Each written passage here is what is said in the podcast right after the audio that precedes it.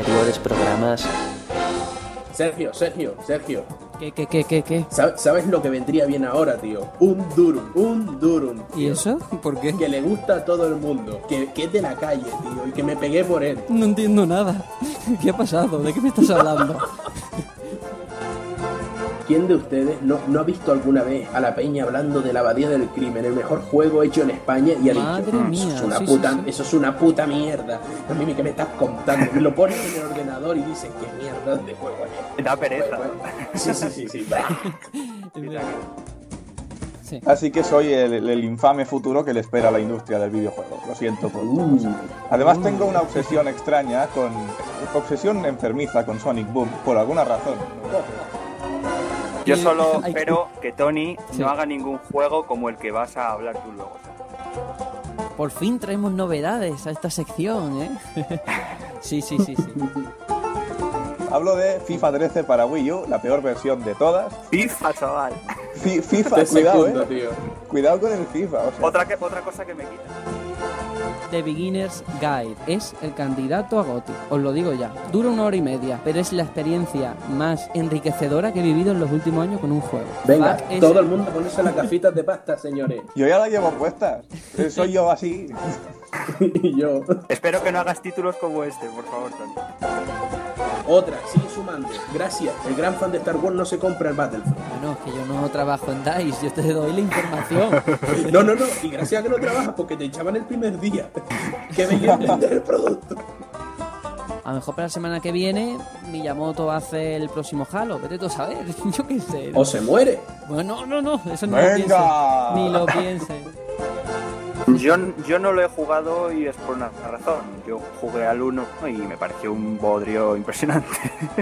Ahí, diciendo las cosas bien. Yo no sé cómo cerró THQ, si estabais Serenium metiendo pasta. Ya ves. Pero por favor, cambiad al cuervo, que yo dejé el juego por el cuervo, que no va bien. También te digo, lo prefiero al engendro aquel que tenías en el 1, que no hacía sin insultarte cuando le pedías ayuda, ¿sabes? Que era peor, era mucho peor. Yo prefiero que me insulten a que el GPS me guíe mal.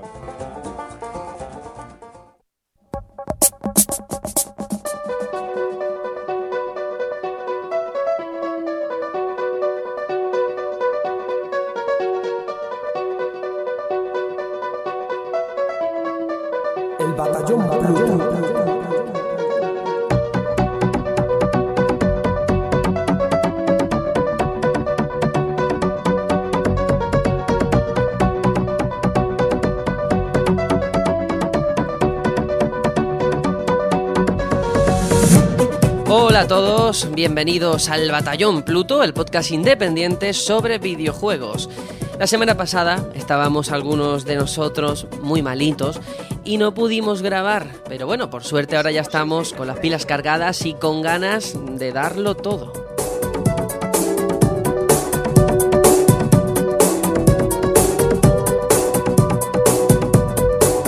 Y hoy hablaremos de muchas cosas, y aunque Halloween ya ha pasado, ¿qué le vamos a hacer? Nos ha venido mal. De alguna manera sí que lo vamos a traer al programa.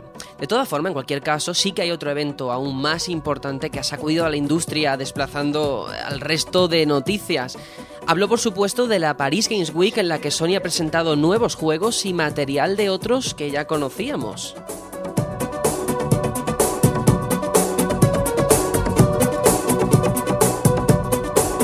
Y esto es importante porque si hasta ahora todo el peso estaba en el continente americano con el E3, en Japón con el Tokyo Game Show y algo en Europa con la Gamescom de Colonia, que las compañías se fijen en Francia para hacer sus grandes anuncios también refleja un cambio de mentalidad.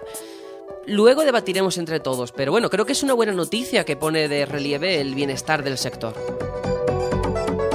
Es imposible.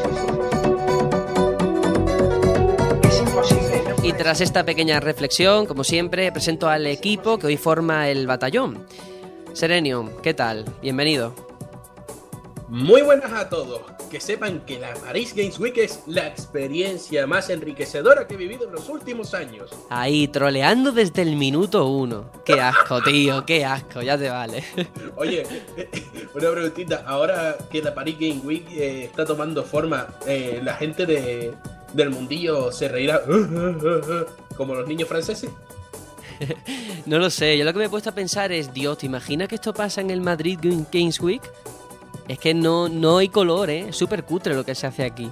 Con todos mis respetos, ¿eh? Ah, estás ofendiendo, hombre. Son franceses, tío. Por algún lado la cagarán. Bueno, ya veremos. Luego analizaremos todo lo que tiene que ver con la feria. Ya estás mejor de la gripe, ¿verdad? Sí, tengo flemas para llenar 2 o 3 temporadas, pero bueno, creo que esto lo puedes editar y quitarlo por si acaso le vaya a hacer echar la pota a alguien. Sí, no voy a ser que alguien se ponga malo, incluso escuchándolo nada más. Bueno, damos paso también a Aitor, que está por ahí. Hola, hola. Hola a todos, ¿cómo estamos? Pues yo no he tenido fiebre ni nada, pero hay riesgo porque hace frío ya, ¿eh? Yo ya estoy con debajo de la mantita. Sí. Y aquí en Madrid ni te cuento. Y lo peor es que entras en cualquier sitio y te ponen la calefacción y es horrible, es peor todavía. Yo no puedo vivir. Y sobre tienes calefacción. Y sobre lo que comentabas de la Madrid Games Week, yo espero que dentro de poquitos añitos ya empecemos a conseguir que aquí ya se empiecen a hacer anuncios importantes. Ojalá. Claro. Es que además la Paris Games Week es la... Ah, no, es la primera. Jeje. Bueno, la primera de muchas, porque ha venido con fuerza. De hecho, Serenium, tú antes me decías, antes de hacer el programa, bueno, dedicamos como si fuera un E3, ¿no? Un programa solo al Paris Games Week. Pero bueno, yo creo que también es pasarse un poco, ¿no? O sea, tanto... Hombre, no le vamos a dedicar 4 horas a la Paris Games Week. Son franceses, al fin y al cabo. Eso, ahí quiero ir yo a parar. Ya debatiremos porque sienta precedente, creo, también. En todo lo que tiene que ver con el sur de Europa, el sur del mundo, que es este, ¿no? Damos también paso a Tony, que segunda semana consecutiva que está con nosotros. Ole, pues bueno, vengo cansado. Mira, ya está el primer gallo. Tengo la voz, las piernas, todo destrozado del salón del manga. Que por cierto, había un hombre que modelando y texturizando un Mewtwo, y era un hombre de color. Y me pregunto si es el responsable del recién presentado Mewtwo Oscuro, pero ahí lo dejo. Pues hoy he visto... Eso es racismo. No es racista, es asociación de conceptos. Es verdad. Hoy he visto el salón del manga en Antena 3, en el telediario. O sea, poquito a poco se van haciendo este tipo de cosas. Y mira, está chulo. Que no lo traten como un grupo de frikis. ¿Hablaban de la fantasía final 7? No, es lo que quiero decir, que no lo tratan como si fuéramos 4 gatos. Y eso... Bueno, somos 14.000, bueno, el aforo al menos, pero luego venden más entradas de las que podrían. Sí, entonces son 14.000 gatos. Tony, también te quería preguntar, me han dicho, bueno, me he enterado por el pajarito ese llamado Twitter, que has jugado a The Beginner's Guide. ¿Qué te ha parecido? Rápidamente. Me ha parecido un concepto muy interesante, pero no he empatizado con él como la mayoría de personas. Vale. ¿Cómo? ¿Qué dice? Es la experiencia más enriquecedora que ha vivido alguien en los últimos años. Bueno, es la que he vivido en mayúscula. Quizás el factor sorpresa haya sido determinante, ¿no? Haber ya sabido del juego antes de jugarle. Quizá, ¿no? Claro. Puede ser. No sé, a ver, a mí me ha gustado mucho porque se llama The Beginner's Guide, pero no te guía ningún cuervo, ¿sabes? Es verdad. Sí. Yo solo digo, estoy seguro de que aquí Tony se puso un post-it en la pantalla con la frase de la experiencia enriquecedora y estuvo todo el juego asimilándolo. Y creo que no llegó el momento ese. Mira, yo solamente quiero decir que hay muchas personas que piensan como yo, que no estoy solo, ¿eh? O sea, que no es una flipada mía. Hay muchas personas que consideran en mayúsculas la experiencia más enriquecedora que han vivido en los últimos años. Sí, así, con esas palabras. Bueno, mira, déjame tranquilo, ya haremos un debate a final de año sobre los GOTY, no GOTY y cosas que se han quedado fuera. Yo soy Sergio, voy a presentar el programa y en esta pequeña fracción de tiempo que tengo... como ha sido Halloween, está lo típico, ¿no? Todos los artículos de, pues mírate tal película de miedo, nada. Bueno, pues yo he visto este año una miniserie que echaron en Cartoon Network que se llama Over the Garden Wall, Más allá del jardín, que es fantástica. Son 10 capítulos de 10 minutos cada uno, o sea que se ve... Me la apunto. Es buenísimo. Más allá del jardín suena muy mal. suena mal, pero hombre. Pero está muy muy chulo, ¿eh? Sergio, yo quiero hablar también de una experiencia aquí de Halloween rapidita. Venga, no hay nada que inflija más terror que mandar a comprar un micro, que te llegue, que la cartera lo tire a 6 metros de altura y golpee contra un muro, y que encima cuando lo vas a usar no funcione y tengas que esperar otro mes a que te llegue otra pieza. Eso sí es una experiencia negativa en hardware. Un micro que te ha costado... ¿Cuánto te ha costado? ¿3 euros? ¿2? No, coño, 20. ¿Cuánto? Ah, bueno, 20 euros. Bueno, bueno. En fin. ¿Te quejes? El que uso es gratis. Se lo robé a un tío en Game. Vale, pues nada, dejamos esto. Un saludo a Game desde aquí. Vamos a dejar esto aquí, que empieza a ponerse muy chungo. Y vamos a dar paso al sumario con todos los contenidos que tenemos preparados para el programa de hoy.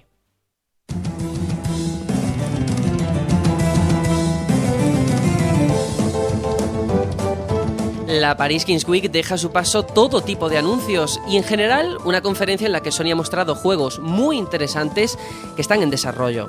Abarcaremos todo lo que ha dado de sí la feria y también hay que decir que, estando ya en el último trimestre del año, las compañías se han aventurado a hablar sobre las previsiones de ventas.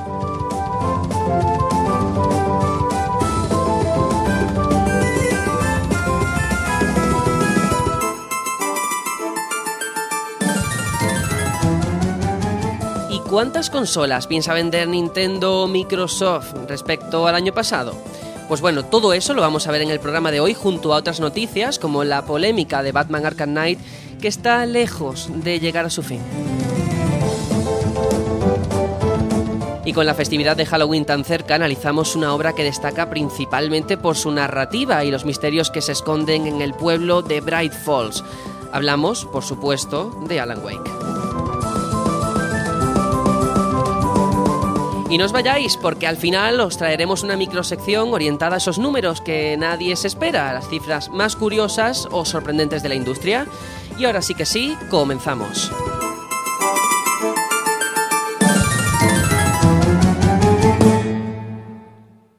Bueno, y hacemos la parada habitual a la que estamos jugando, que esta vez hacemos un poquito de trampa porque no hemos tenido una semana, hemos tenido dos con la tontería de que hemos estado malos. Así que, Serenium, ¿de qué nos vas a hablar hoy? Porque yo admito que no he mirado ni el guión, no sé de qué me vais a hablar. ¿Recuerdas aquel juego que me dijiste que a mí no me gustaría? Es que el Tales of Zestiria, yo he jugado a Tales of y no sé si te va a gustar. Sí, tú sí, pruébalo. Sí. 60 horas, ya lo terminé anoche a las 12 de la noche. Bueno, 60 horas seguidas, tío. Muy bien. No vuelvo a hacer esto con un JRPG. Ya, me lo terminé por inercia, pues decía, he llegado aquí, tengo que continuar. Quiero recomendárselo a la gente, porque como bien sabes, yo nunca he jugado a un Tales of. No sabía de qué iba la saga, no sabía nada, básicamente. Sabía que era un JRPG que abusaba de clichés. Esto me lo habías dicho tú. Efectivamente. Y bueno... pues es así, es un JRPG con un sistema de combate más enfocado a acción RPG. Yo lo asocié en un principio a Kingdom Hearts, pero que va, no tiene nada que ver, es más Star Ocean que otra cosa. Y la verdad, me ha encantado. Es verdad que abusa de clichés, sobre todo en los personajes. Está el personaje bueno rollo shonen, está la típica niña tsundere, el compañero fiel, lo típico. De todas formas, hay que poner un poco en situación. O sea, es tu primer Tales of, ¿no? El primer juego de la saga. Es mi primer Tales of. No quiero hablar absolutamente nada de la historia, porque la historia, la verdad, creo que es lo mejor que tiene este juego. Porque a diferencia de otros JRPG que te sueles encontrar, que llega un momento en el que se para y tú dices, de aquí me cuesta mucho avanzar, es que la historia me está aburriendo. No, en este la historia es rápida y no te para. La verdad es que te va picando para que sigas. De todas formas, bueno, a mí me llamó mucho la atención porque para picarme me dices, bueno, este Tales of Zestiria ha sido el mejor JRPG que he jugado en el año. Vale, pero ¿cuántos han salido? ¿O cuántos buenos? Claro. Era una frase trampa. En este momento falta el Xenoblade, vamos a ver, vamos a esperar. Ya. Pero aún así está muy bien. Tiene un puntito que no suelen tener otros JRPG, que sí que lo he visto en otros, no lo suele tener, pero por ejemplo el tema de los descubrimientos, que ya estaba en Skies of Arcadia, que tú vas encontrando zonas, edificios, monolitos, cosas así en el mundo que te dan un puntito de historia. Y la verdad es que está muy bien, porque la historia, si bien es algo que está ya está más que mascado en otras historias, y profundiza mucho en los personajes. Creo que gracias a eso pierde el tema de los clichés. Porque sí, sigue siendo los típicos personajes de todos los anime, manga, series y demás, pero los conoces un poco mejor y te llegan a caer bien. Hay una cosa que también sí, un poco característica de lo que son los Tales of modernos, y es el tema de la cocina, o sea, esas misiones secundarias en las que tienes recetas y tal. ¿Eso sigue estando en Zestiria? No. Vale, vale. Tú puedes asignarles una serie de talentos de apoyo a los personajes, y hay algunos que sí, que te hacen comidas y demás, pero solamente sí, es ir caminando por el mundo y te lo van sumando. La verdad es que a mí el sistema de combate, si bien me ha gustado, porque es el típico acción RPG, me parece que es demasiado complejo y denso en exceso. No creo que sea un juego para empezar en los JRPG. Creo que se pasan de vuelta. A ver, los Tales of, por norma general, no sé si como en Zestiria será, el tema de los tutoriales es muy pesado. O sea, hasta las 10 horas primeras incluso sigues y te van saliendo cosas nuevas, ¿sabes? Peor, y nuevos tutoriales. Te digo, yo en el final, en el jefe final, tuve que irme a los tutoriales a mirar una cosa porque no lo entendía. Vale, entonces normal. O sea, eso está bien. La verdad, es propio de la saga. La complejidad es abrumadora, sobre todo en el tema del el equipamiento. Pero bueno, que tampoco es que sea algo tan importante a la hora de pasarte el juego. Y con respecto a una cosa que tú me comentaste. Sí, sé por dónde vas. Que me dijiste del tema de la cámara. Que yo te dije que de momento no me había vendido.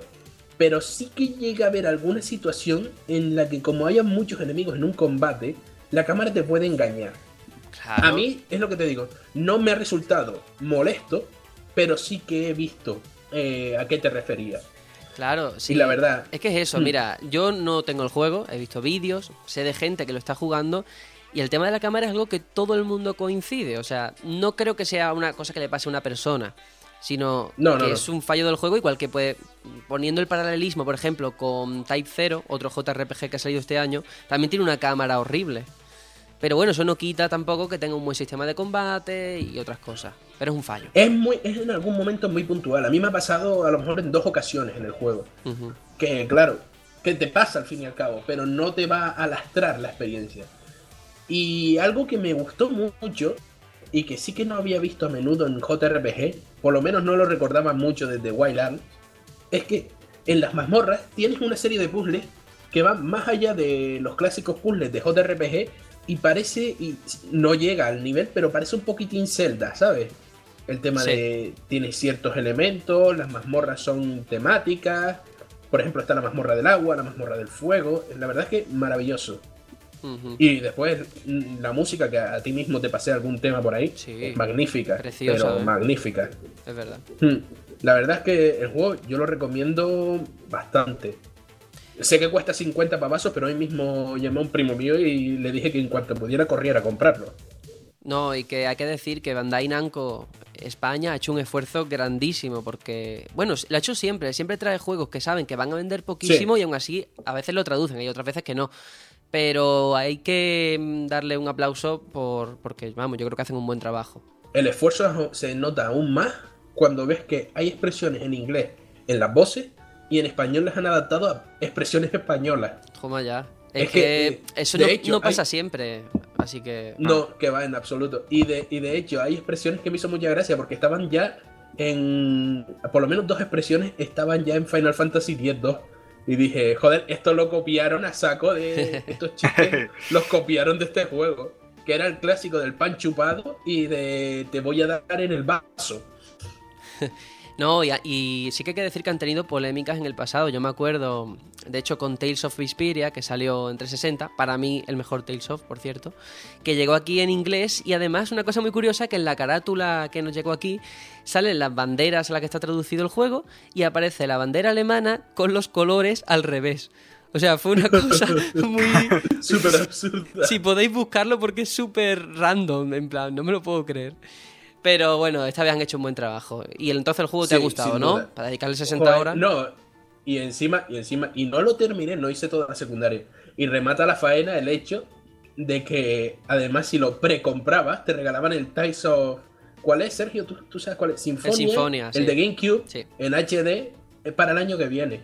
La verdad es que eso es, vamos, otro puntazo. Vale, para acabar, sí que quiero hacerte una pregunta con malicia.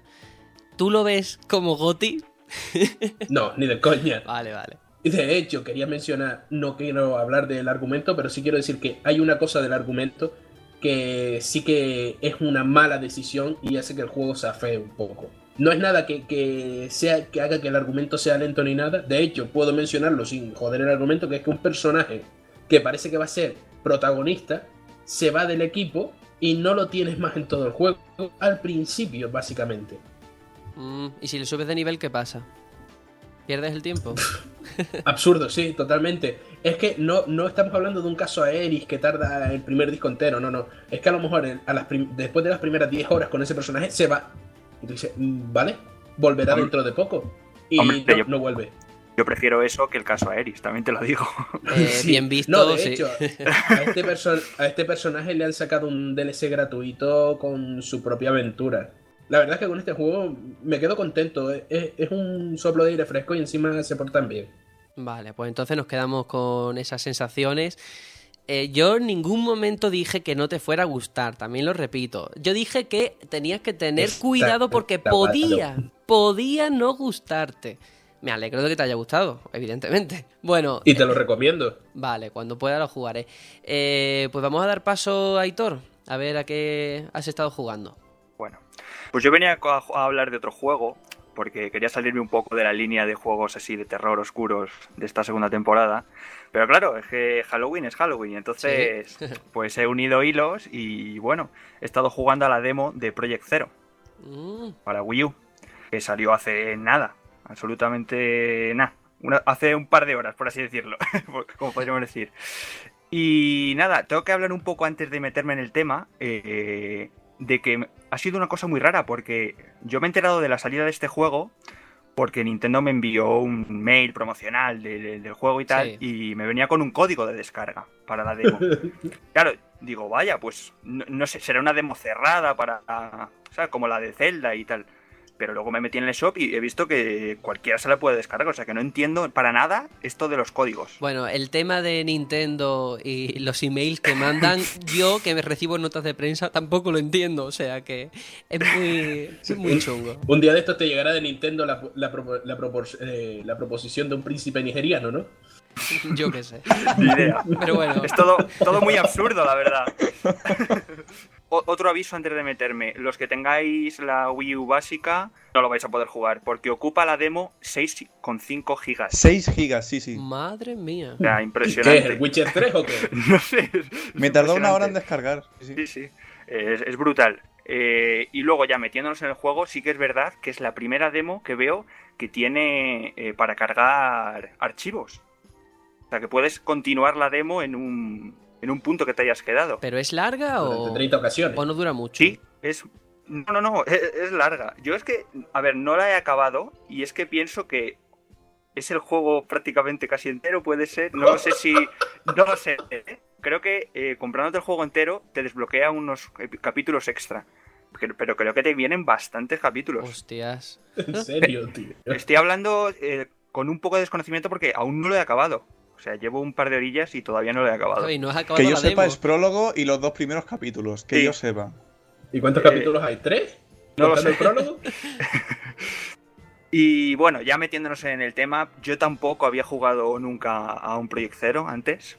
Y es un género que, bueno, sí que es verdad que el terror pues me atrae un poquillo y tal, pero el terror japonés me da bastante más respeto que el terror occidental.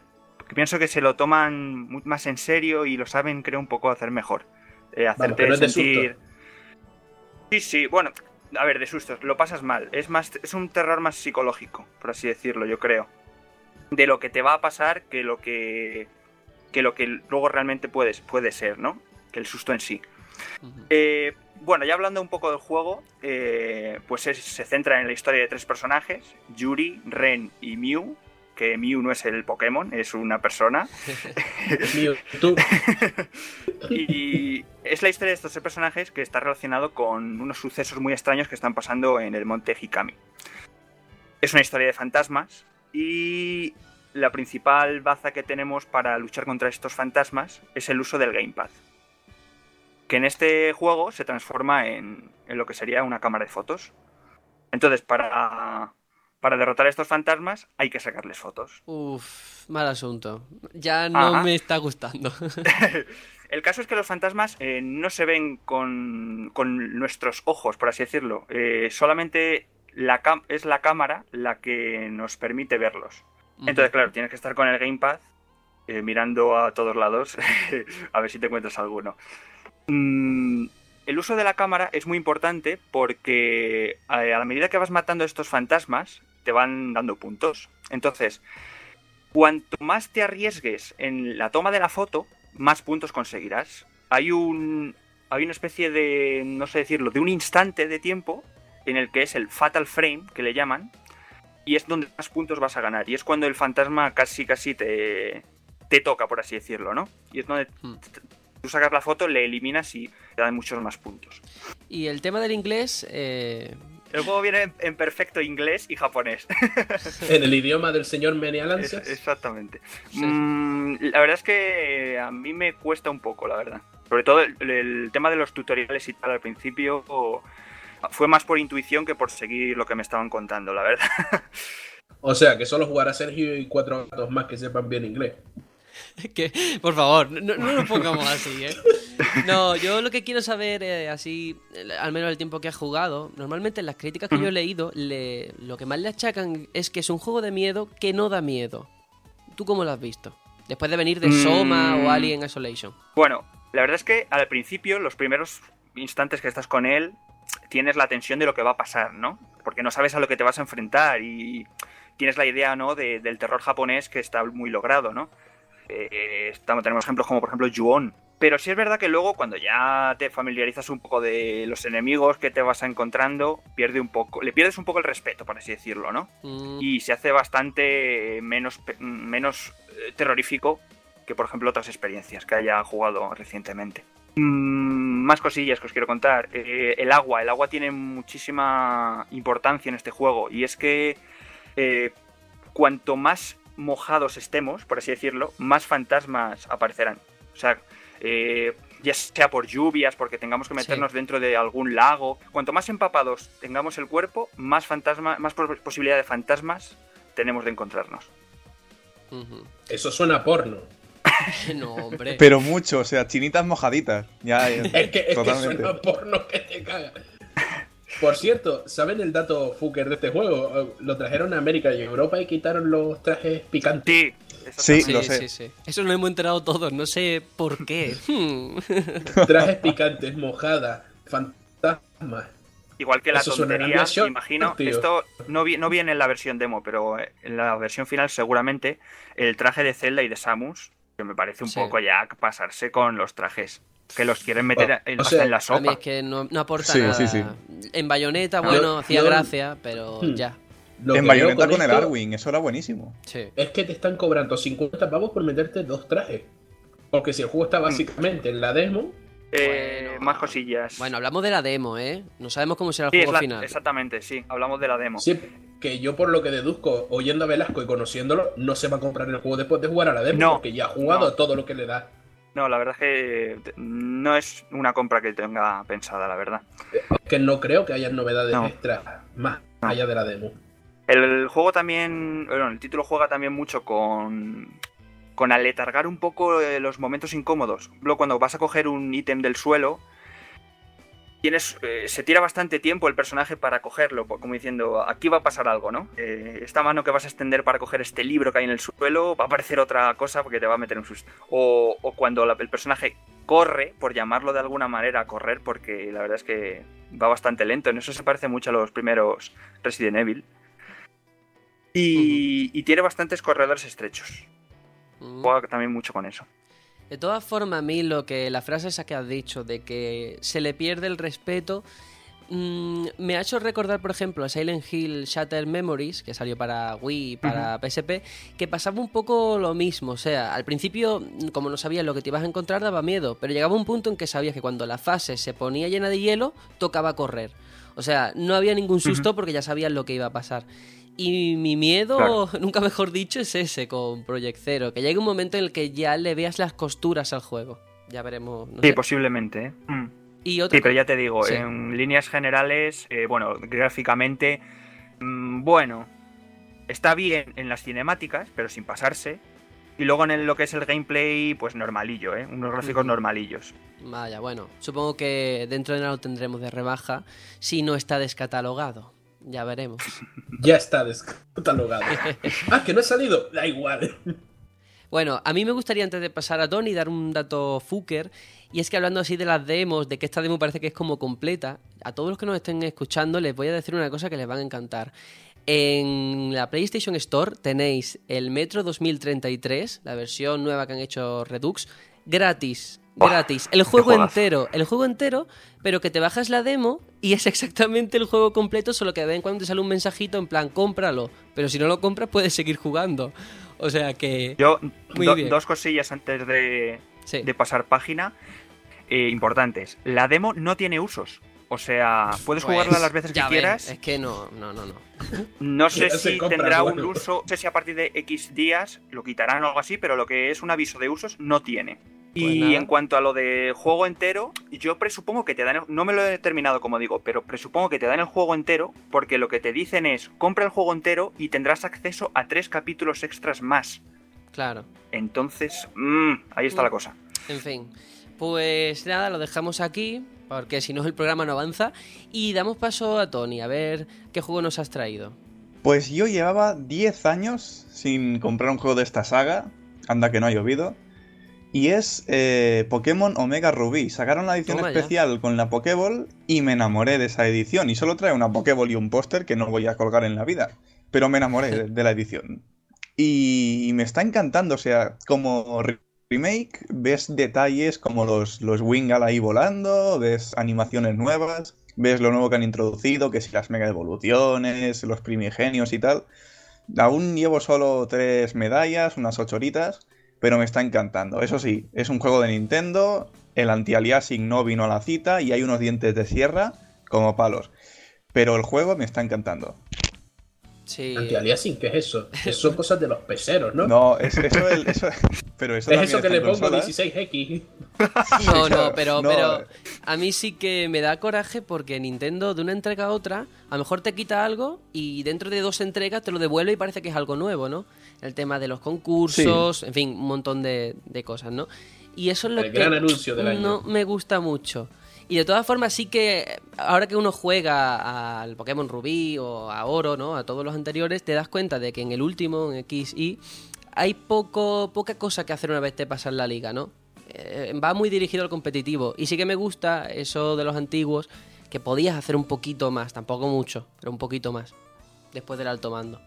A ver, no sé, yo todavía no lo he terminado, solo sé que hay gente que dice que en el X y el Y lo casualizaron mucho, en plan... jefes con... bueno, no, la liga o el alto mando con muy pocos Pokémon, o el repartir experiencia, que bueno, también está presente aquí.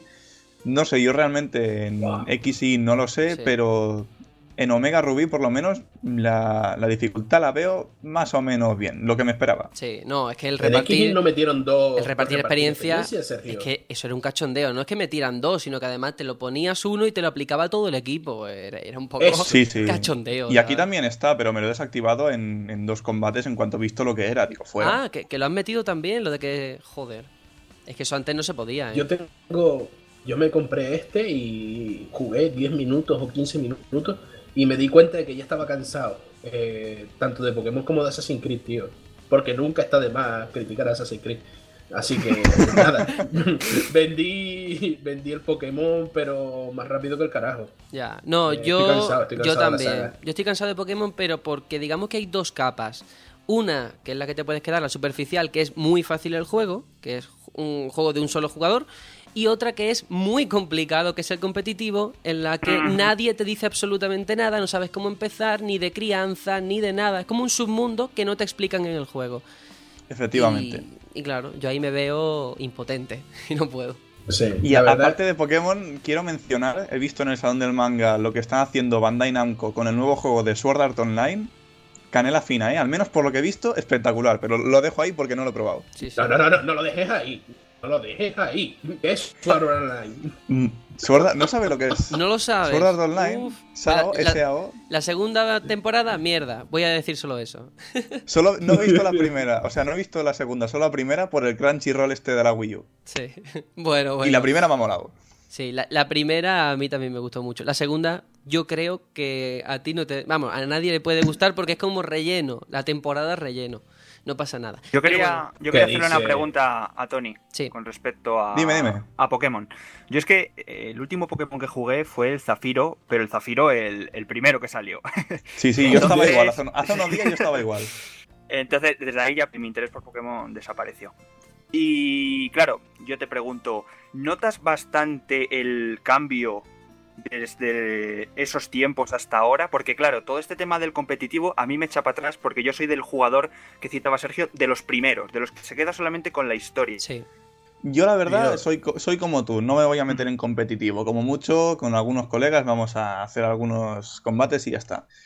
Pero básicamente, imagínate el Zafiro con el motor gráfico de Pokémon X, que es lo que es, y con las novedades de Pokémon X, que son las mega evoluciones y los primigenios. Básicamente es eso. Yo con eso, por ahora, estoy satisfecho. Sí, pero luego... el mundo competitivo, ¿se ha comido algo la experiencia? O sea, ¿la historia que se vivió en el Zafiro y Rubí original ha cambiado para adaptarse a la gente competitiva?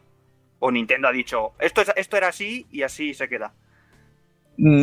Creo que ni una ni otra. Creo que ha cambiado para meter las novedades de Pokémon X. Ya, pero, no se ha quedado. Pero eso hace que cambie todo realmente. Las mega evoluciones, los nuevos movimientos, el nuevo tipo Hada, todo eso te cambia la estructura del juego, creo, ¿eh? Sí, por supuesto. La historia cambia respecto a eso, sí. Bueno, pues tenemos que dejarlo aquí. Porque además de la que estamos jugando hay más cosas. Pero bueno, antes de nada yo voy a hablar de un jueguecito. Últimamente parece que me da por lo indie, ¿eh? No sé por qué, no es intencionado. Pero bueno, como estamos también en vísperas y de Halloween, yo voy a hablar de The Binding of Isaac Rebirth, que es como este remake que han rehecho el juego original. Y bueno, hay que decir, yo ya lo conocía de hace mucho tiempo, no había jugado, no sé, tampoco me había llamado mucho la atención, pero por azares del destino me toca analizarlo para una página en la que estoy. Y bueno, pues resulta, lo principal, lo más llamativo es que te dicen The Binding of Isaac. Bueno, eso ya lo ha jugado todo el mundo, ¿no? A estas alturas de la película ha salido en mil bundles, vale, pero ¿lo habéis jugado en New 3DS? Amigo, ahí está la cosa. No, y eso quiero escucharlo yo, cómo va la experiencia ahí. Sí, porque se trata del segundo exclusivo. ¿Va a 60 FPS como en PC? Pero ¿va a 60 FPS como en PC? Bueno, no adelantemos acontecimientos.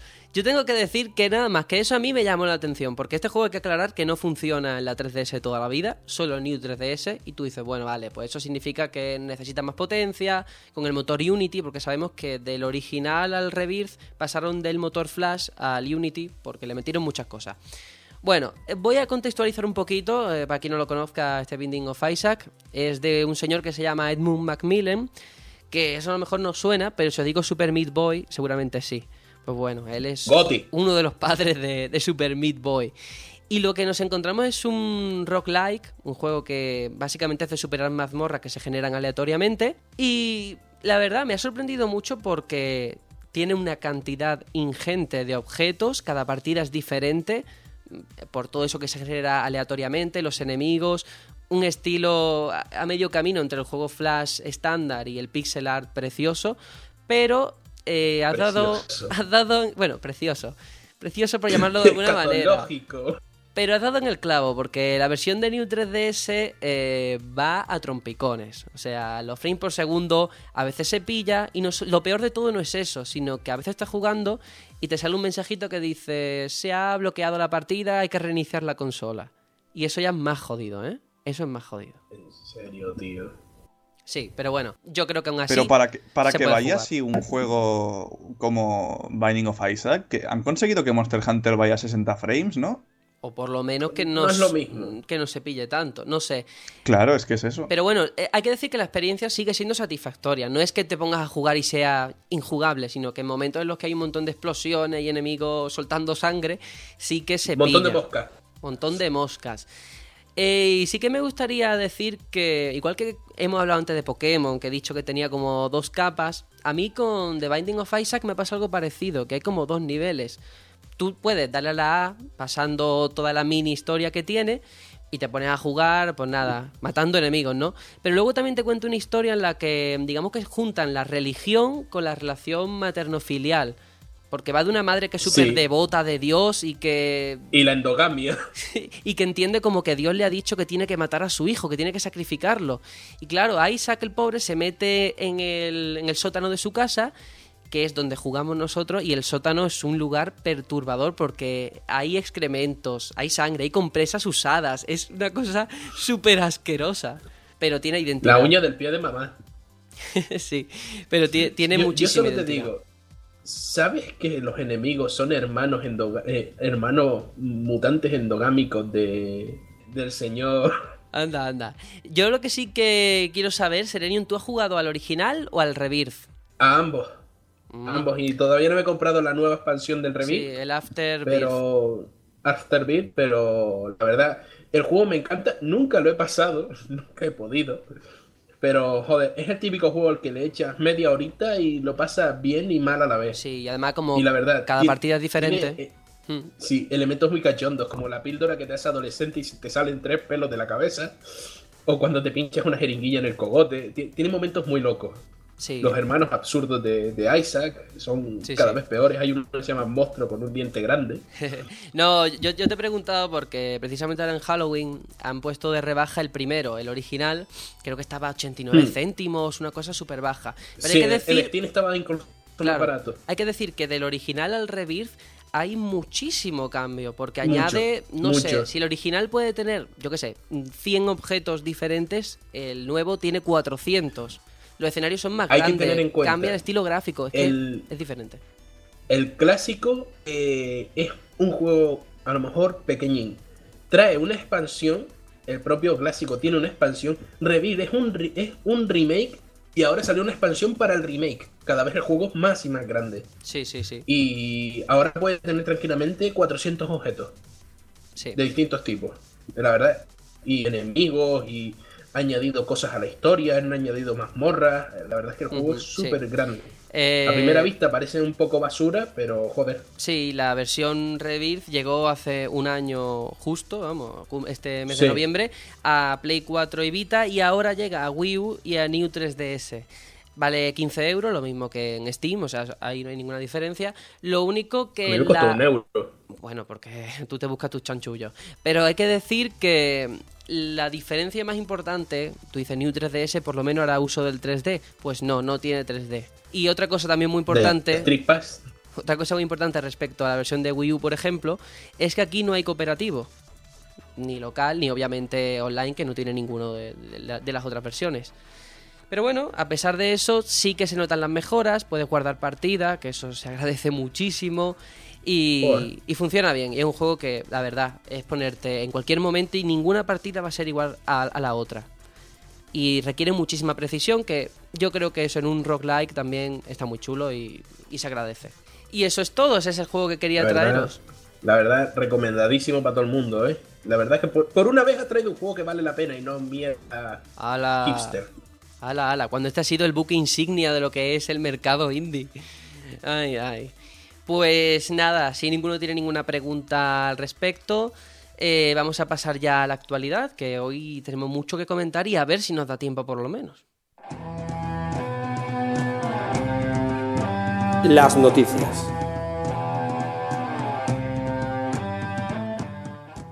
Como comentaba en la introducción del programa, el evento más importante, que yo creo que desplaza al resto de noticias, ha sido la Paris Games Week, la feria esta de videojuegos celebrada en la capital francesa, que ha sido el lugar que ha elegido Sony para hacer sus grandes anuncios. Lo que hizo fue preferir guardar todo lo que tenía y no enseñarlo en la Gamescom, lo cual, pues bueno, puede ser un punto también de partida para debatir entre nosotros un poco sobre la feria y la estrategia de la compañía. No sé, ¿pensáis que hicieron lo correcto al guardarse cosas en la Gamescom o que hubiera destacado más allí? Yo creo que la verdad no. Esto en la Gamescom hubiera pitado más que aquí, ¿eh? Por mucho que aquí estén solos. Es que al fin y al cabo es una feria regional, no es una feria que sea considerada a nivel nacional. Bueno, pero a nivel nacional le han dado mucho peso por las redes sociales, el streaming y no le eclipsa a Microsoft. Sigue sin ser Gamescom. A mí me anuncias un par de cosas que anunciaron aquí en la Gamescom y a mí me llama más la atención. Pero la Gamescom es una cosa que ha ido rodando año tras año. Es el primer año de la Paris Games Week. O sea, yo creo que hay que darle el peso que tiene, ¿no? Siendo una primera edición. No sé, yo mi opinión es que el evento al final queda en un segundo plano porque con lo que te quedas es con la noticia, ¿eh? Yo creo que si la noticia es muy buena, si es un juego bomba, al final da igual donde se haya presentado. Bueno. Yo lo que creo es que Sony lo que ha hecho ha sido de alguna forma decir, cuidado que los de Sony vayan donde vayan, hagan una conferencia donde sea, sea un evento pequeño o grande, pueden anunciar algún bombazo. Por ejemplo, Dreams. Madre mía, yo me enamoré de ese juego de Media Molecule y en general creo que lo han hecho bastante bien. Uh-huh. De hecho, podemos entrar ya en materia porque hay muchísimas cosas. Yo he rescatado simplemente 3 o 4 que creo que son las más fundamentales. Pero bueno, luego haremos un batiburrillo por si queréis mencionar algo. Esta semana hemos estado hablando también por Facebook, no lo ha mencionado alguien, a ver si ahora me lo podéis recordar. Y es el tema de No Man's Sky, ¿no? Todo el mundo, bueno, ¿y la fecha? ¿No salía este año? Incluso rumores de que salía este mes, o sea, cosas súper locas. Yo lo dije. Pues bueno, ahora ya se sabe que se va a junio de 2016. No está mal, yo es que no lo esperaba tampoco mucho antes. Yo tampoco me fío mucho de esta fecha. Yo lo veo retrasado de nuevo. ¿Qué va? Pero si es que yo no creo que sea. Yo me lo leía, 2016. Claro, se veía. Ya se inundaron una vez, hombre. A mí el otro día alguien me dijo, ¿lo que dice? Que está anunciado para este año. ¿Qué dice? ¿Cómo lo van a retrasar? Esto va a salir a finales de año, ya verás. Habló el de Star Citizen, ¿no? Yo es que juego a este juego que ha salido de Kickstarter. Star Citizen no sale hasta 2017, lo digo. Cágate. Y este no sale este año. Lo advertí, nadie me hace caso. Bueno, pero si sirve para pulir el juego, oye, bienvenido sea. Mira, de cara al verano, que en el verano nunca hay nada. Tener el juego en junio de 2016, muy bien. Tendremos un buen verano. Más cosas, tampoco nos vamos a centrar en esto. Lo que yo creo que ha sido el punto fuerte, a ver si estamos de acuerdo o no, ha sido PlayStation VR, la realidad virtual, ese Project Morpheus con su nombre definitivo, que yo pensaba que iba a ser un poco como Kinect, como Move, ¿no? Un dispositivo aparte, que no, sin mucho apoyo, y nos encontramos con soporte para Tekken 7, que a ver cómo lo hacen, y Gran Turismo Sports, entre otros. O sea, yo sigo pensando que esto va a ser como Kinect. Recuerdo que también los FIFAs y todos estos tenían cosas con Kinect que si insultabas al árbitro te podían echar del partido. Así que no sé, sigue sin fiarte. Pero a ver, no es lo mismo un juego de gatitos en Kinect que Tekken 7 o Gran Turismo. Vamos. Sí, te digo, FIFA más EF, todos tenían soporte para Kinect. Pero que no se te olvide. Detalles, ¿no? Comandos de voz, cosas así. ¿Y qué va a tener Tekken 7?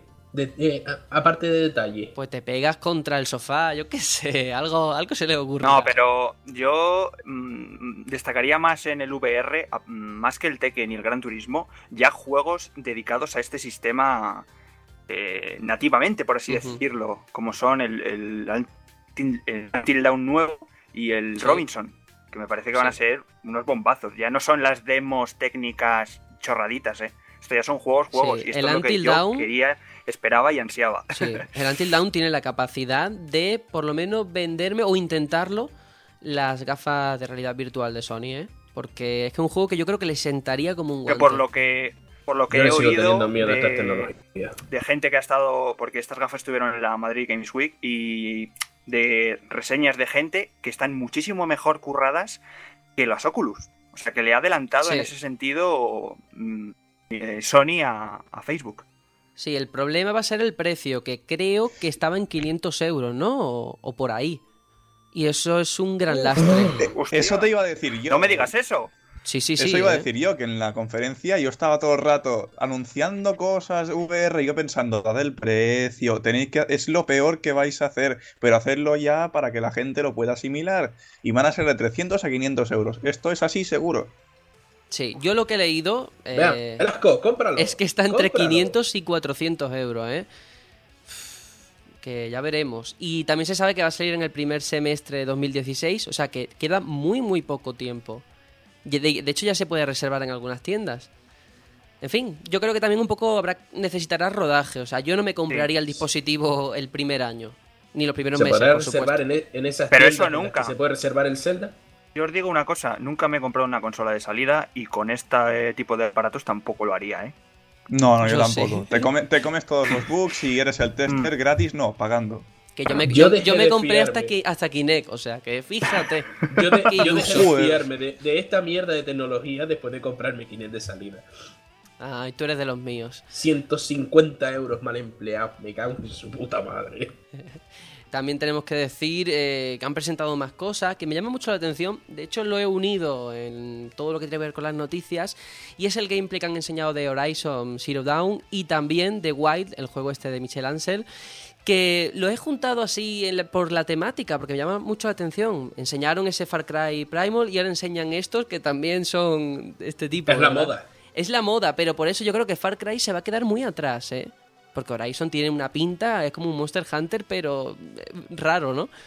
Y son robots. Este juego ya salió en el E3, lo presentaron. Sí, pero el nuevo gameplay me ha dejado flipado, ¿eh? Genial. Yo de Wild destacar sobre todo, o sea, en cuanto salió lo de que podías montar osos, mi primera reacción fue, puede ser Vladimir Putin. Tal cual, y luego media hora después o incluso menos veo todo el Twitter petado de la carátula de Wild y Vladimir Putin sobre el oso y dije, es que lo sabía. Sí. No, pero a mí, por ejemplo, me llamó la atención el Horizon, el tema ese de poner las trampas y que todos los ciervos mecánicos eso iban cayendo, es que estaba muy guay. Sí, es muy buenas ideas. Es que lo saben vender, tío. Saben venderlo muy bien. Hombre, y tanto. Y bueno, y también enseñaron muchísimas otras cosas, Street Fighter, en fin, Ratchet & Clank, que me gustaría hacer un inciso porque es que se ve tan fantástico, es que sé que va a ser un juegazo, llevo mucho tiempo esperándolo. ¡Juegazo! Y madre mía, y luego también Detroit Become Human, que de Quantic Dreams, que creo que a Aitor te gustó mucho, ¿verdad? Yo es que como nada más que vi un tráiler, sí. no me dijo mucho. Ah, pero ¿es que el juego va a ser diferente? Va a ser una película interactiva realmente, ya. Es lo que nos tiene acostumbrados David Cage, pero tiene muy buena pinta, la verdad. Y solamente con ese tráiler a mí se me pusieron los pelos de punta. A ver qué nos cuenta, porque es una compañía que, bueno, sí, hará juegos películas interactivas, juegos interactivos, llámalo como quieras, pero saben tocar la fibra y las emociones. O sea, ver a Ellen Page rascándose el culo es emocionante.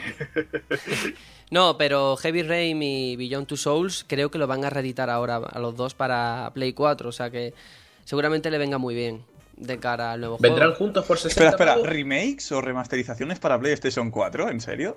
No lo he visto antes. Qué raro, ¿eh? Pero, ¿vendrán los dos juntos por 60 euros? Bueno, no vayáis a trolearme la noticia. Por favor, os lo pido.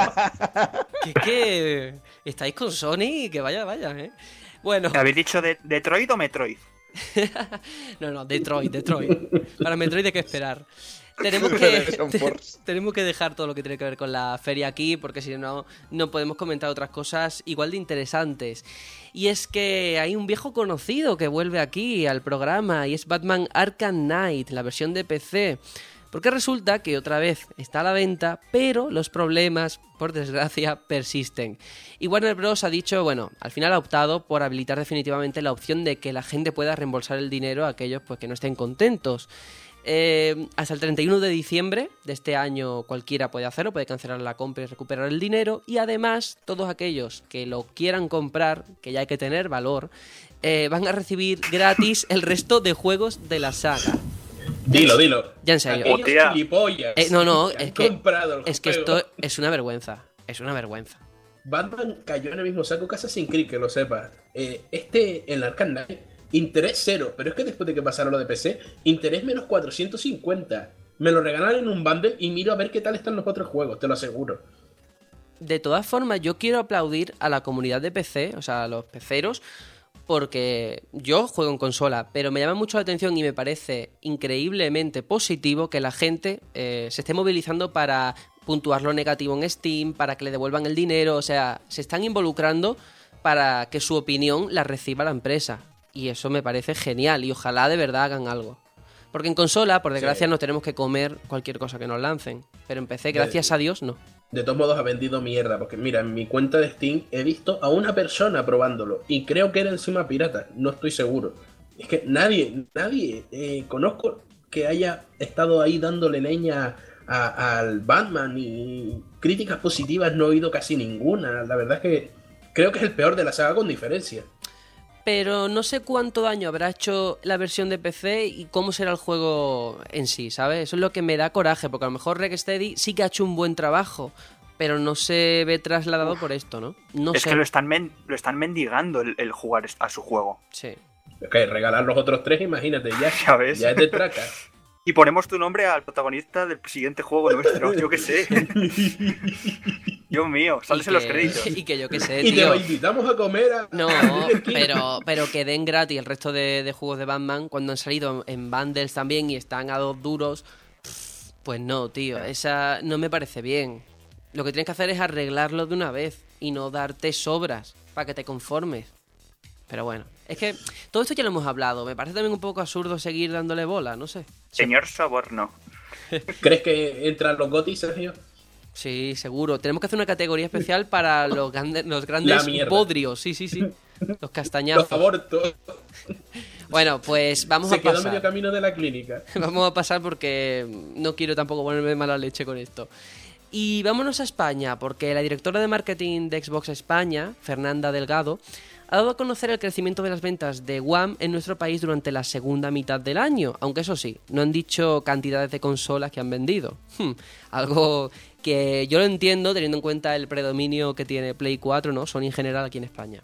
Pues bueno, aquí viene lo interesante. Según ha dicho Fernanda Delgado, las previsiones de la empresa apuntan a que van a vender un 86% más de consolas durante el último mes de 2015 que en las mismas fechas de hace un año. ¿Por qué? Pues bueno, dicen que por la retrocompatibilidad, por los packs de la consola y por juegos como Ray Replay o Gears of War Ultimate Edition. Un 86% más que el año pasado. ¿Eh? Cuidado. A mí me parecen unas cifras que es casi un 100%, tirando a lo alto, ¿no?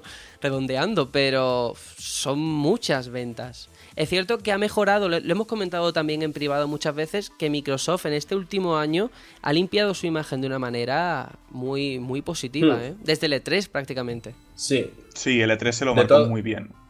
De todos modos, un 86% más de consolas vendidas en España con respecto al año pasado son 86 consolas más, ¿no? ¡Hala, venga! Tío, no, que hay mucha gente que tiene la Xbox. Dime tres personas, ¡tres! Yo conozco a más de tres, ¿eh? Y... Sí, siempre conoces a más. Sí, es verdad, luego te los comento. Pero yo qué sé, de hecho hay que decir que estuve ayer en el FanFest, en el festival que organizó Microsoft en sus oficinas en Madrid, que me río porque yo no tengo la consola y fui como fan, o sea, fue una cosa... Eres un hater Sonyer que va a rajar y a boicotear. Era un intruso. Hacerle entrevistas a los niños. Supuestamente tendría que tener la consola y me tocó la entrada en un sorteo, o sea que... Pero bueno, la verdad es que las cosas que he visto, el nuevo Halo y los juegos que están por llegar tienen muy, muy buena pinta, ¿eh? Sí, a mí me han chismado que el Halo no ha salido tan bien como se esperaba, ¿eh? Bueno. El 343 no está haciendo bien los deberes. Eso dicen. Dicen muchas cosas. Ya el Halo 4 no lo terminé. Lo alquilé y no lo terminé. Fue lamentable. No sé. Ahí lo dejo. Lo que sí es verdad es que creo que han cambiado todo el sistema de interfaz de Xbox. Lo han mejorado. O algo así sí. He leído últimamente. Con Windows 10, supongo. Sí. Es más, es que vamos a ver, la interfaz Metro es maravillosa. Bueno, ahí no quiero entrar, por favor. No quiero que nos vayamos del tema, pero ni de coña. Metro para tu casa. O Metro el de Madrid. Pero ese no, por favor. ¿Qué hater eres? Sonier. Bueno, seguimos. Hemos hablado de Microsoft y ahora vamos a hablar de Nintendo. Porque Tatsumi Kimishima, el presidente de Nintendo, también ha hecho sus previsiones. Y él dice... Rodrigo Rato. Por favor, atención. Él dice... que va a superar, o que creen que van a poder superar los registros financieros de la era de Wii y Nintendo DS en un plazo de 3 años, ¿vale? Que es la época de mayores beneficios en la historia de Nintendo. Pues en 3 años lo van a superar. ¿Cómo? Ajá. Pues han dicho... con los amigos. Claro, bueno, no, pues ellos no han mencionado los amigos. Ellos han dicho que con los juegos para móviles. Sí, con los mitomos.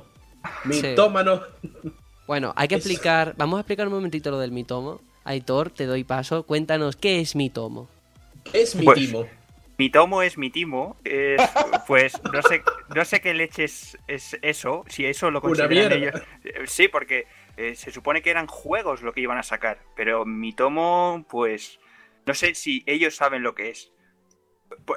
Se supone, porque tampoco han dicho mucho, que va a ser como una especie de red social para móviles en la que vas a poder hablar con tus amigos, una especie de, no sé, verse, pero con los Mis, no sé, una cosa muy rara, la verdad. Sí. A ver si toma eso forma y podemos decir lo que es. Sí. Por lo que dicen, si eres una persona vergonzosa y no te gusta chatear, el programa te hará preguntas y el programa hablará en tu nombre con tus amigos. Para la gente tímida. No, a mí me parece muy loable el intento de Nintendo de que se fijan un poco en un público que nadie quiere, ¿no? Ahora los tímidos como yo, gracias a mi tomo nos vamos a poder relacionar con otros nintenderos. Anda ya. Yo qué sé. Anda ya. Pero tienes el Lobo y todas esas aplicaciones para ligar y lo que sea, ya están ahí. Y el Tinder. No hace falta. En fin. La verdad es que ha sido decepcionante total, ¿eh? No me extraña que hayan caído las acciones. Sí. Yo solo te digo que las acciones las estoy poniendo debajo de la cotera, es que tengo en casa desde las últimas lluvias. No, yo únicamente para cerrar este tema hay que decir que eso también son movimientos del mercado, ¿eh? Que eso va fluctuando, o sea que a lo mejor hoy bajan y mañana suben, no significa nada. Sí, efectivamente. Porque ha pasado siempre. Te anuncian mi tomo y se te caen 3 puntos de bolsa, es sospechoso. 7. Algo hay. 7 puntos de bolsa. Habrá que esperar al año que viene para que anuncien un juego de verdad. Bueno, dicen que van a sacar muchos, que tienen preparados, no sé, creo que 5 juegos para el año que viene, o sea, ya veremos. Más que en Wii U. Candy Crush Pokémon. Yo confío en lo que hagan, estoy seguro de que algo harán bien, y un Fire Emblem en dispositivo móvil que no requiere de una precisión de control podría funcionar perfectamente. Yo lo dejo ahí. Vale. Me da pena. Pues vamos a dejarlo aquí, por favor, porque vamos a la última noticia de la actualidad. Esta vez con Sony, por favor, espero que no os metáis con todas las compañías. Que hemos hablado de Microsoft y no me habéis dejado ni decir la noticia. He dicho de Nintendo igual, por favor. Yo creo que ahora puedo decir la noticia tranquilo. Vale, vamos a ver. El PlayStation Plus de este mes. Buenas. Por favor. Que no, que esta vez bueno, que esta vez de verdad, esta vez va bien. Ah, bueno. Sí, esta vez tenemos, por fin, cosas como The Walking Dead, la temporada 2 para Play 4 y Magica 2 para Play 4. Hombre. Juegazos. Hostias, Magica 2 yo no lo he probado. Todo el 2. Y lo tengo, el 2 lo tengo ansioso ahí en la lista de deseados de Steam. Amigos, regálenmelo. No, la gente se queja de que, por ejemplo, con The Walking Dead, que es un juego con una aventura gráfica, te den la temporada 2 y no te den la 1. Ya, pero... Hostia, así, pero es nueva. Así funciona. Después de que te den Guacamele 3 veces, pues es normal que pida algo nuevo. Y espérate, hostia, porque... puta, lo próximo es el R-Type. No, pero espérate, porque en Play 3 tenemos Mass Effect 2 y Beyond Good and Evil, que son más antiguos, pero bueno, son buenos juegos también. Beyond Good and Evil es mejor que cualquier mierda que haya salido a día de hoy en Play 4. Bueno. Oh, uff. Hater total. Hoy me estáis dando pero el mucho. Programa, Me lo estáis poniendo muy difícil. Mira que os estoy diciendo por el chat interno que no troleéis cada cosa que digo. Pero no hay manera. Es que no hemos troleado, hemos dicho la verdad. Eres un franquista, nos tienes. Yo me estoy controlando mucho, Eso. Bueno, vamos a dar paso, si os parece, al interludio musical, a ver si os calmáis mientras pongo una cancioncita. Esta semana he elegido una de Silent Hill 2 con esto de Halloween, del Día de los Muertos, de Todos los Santos, que se llama Promise, Promesa. Así que vamos a escucharla a ver si mientras puedo calmaros un poquito.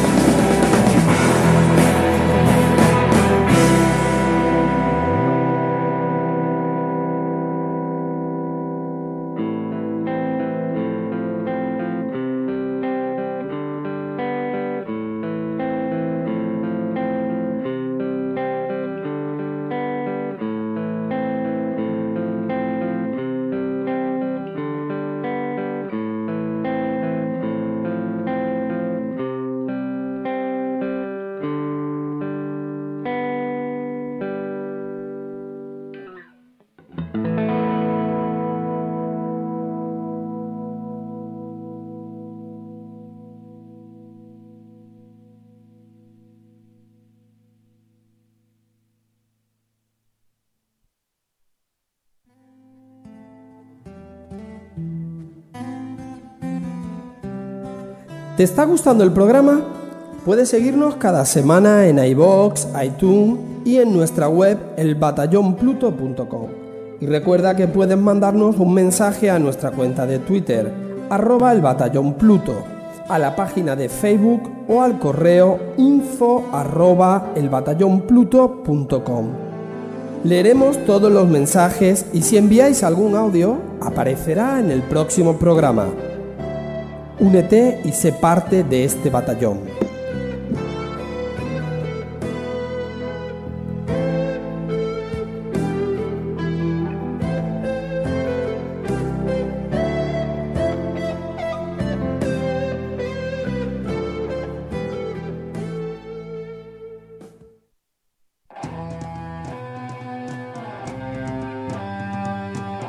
El juego de la semana.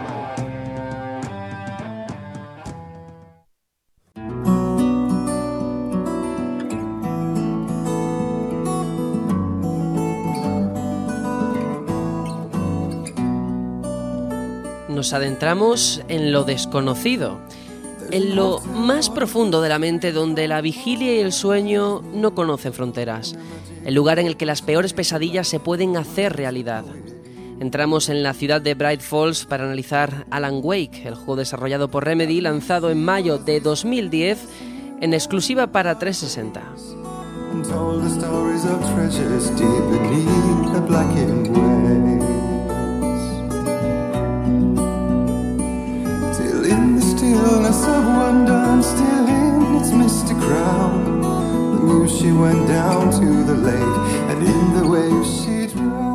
Y ahora sí que sí, con esta música de fondo podemos meternos en faena. Yo creo que ahora ya estáis un poquito más calmados, aunque hay que decir que me habéis dado leña incluso ahora, porque me dice Tony, es que no es una ciudad, es un pueblo. ¿Qué más da, tío? ¿Qué más da? Bright Falls, el lugar donde se desarrolla la acción. Que sois quisquillosos, unos quisquillosos. En fin, hay una cosa muy llamativa. He dicho que el juego se lanzó en mayo de 2010.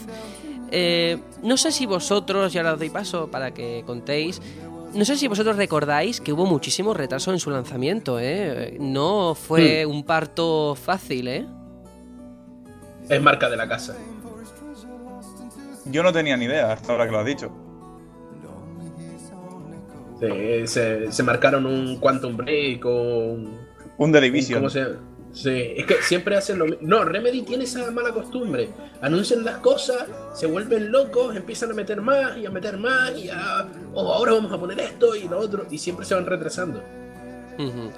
Y así, básicamente, podemos decir que el juego va sobre un escritor que digamos que tiene el síndrome de la página en blanco, ¿no? Que no sabe sobre qué escribir, y su mujer le dice, bueno, vamos a pasar unas vacaciones en este pueblecito, a ver si te entra la inspiración. Y digamos, en la casa del lago. Sí, en la casa del lago, ya todo eso pintaba mal, ¿no? Y al final, bueno, incluso desde el momento en el que se monta en el barco y va para allá, ya las cosas se empiezan a pintar chungas. Y hay una cosa muy llamativa que yo creo que conviene decir desde el minuto uno, y es la narrativa, cómo se cuenta, ¿no? Todo con la voz en off del propio protagonista y con un enfoque muy a lo Stephen King. No sé si lo veis como yo. Sí. Es Stephen King sin licencia. Sí, básicamente. Le hubieran puesto Stephen al protagonista. De marca blanca, sí. Y además al principio, bueno, casi al principio, ya hay una referencia en plan, esto parece que sea una obra de Stephen King, el propio protagonista, sobre los hechos que están sucediendo. Sí.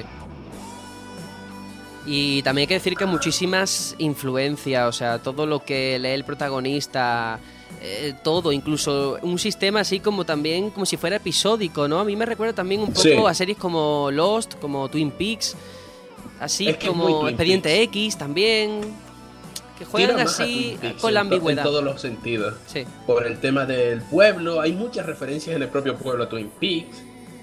La verdad es que tiene muchos puntitos. Y después el juego tiene también muchísimas referencias y muchísimos guiños a libros de Stephen King.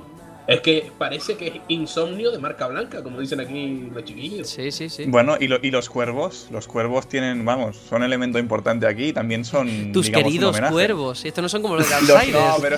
No, pero ¿qué problema tienen los cuervos?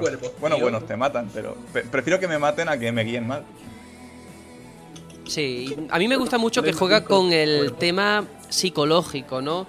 Con personas que a lo mejor de día, del pueblo, todos los que están por allí, los pueblerinos son muy buena gente. Hola. Bueno, buena gente. Eso es pasarme quizás. Y luego a la noche... ¿Eh? Y luego a la noche te ves que están todos como una cabra, ¿no? Que es como, bueno, sin el cómo. Digamos que juega también con que es un sueño, es una pesadilla lo que está pasando, no lo es, el tema de la luz también. Se juntan ahí muchas cosas que yo creo que le dan ese clima, ¿no? Esa ambientación, que yo creo que es su principal baza, la ambientación. A mí lo que me encanta de esta clase de historia es que nadie sabe realmente de qué coño va. Al final del juego dices... Sí. Pero ¿de qué iba esta historia?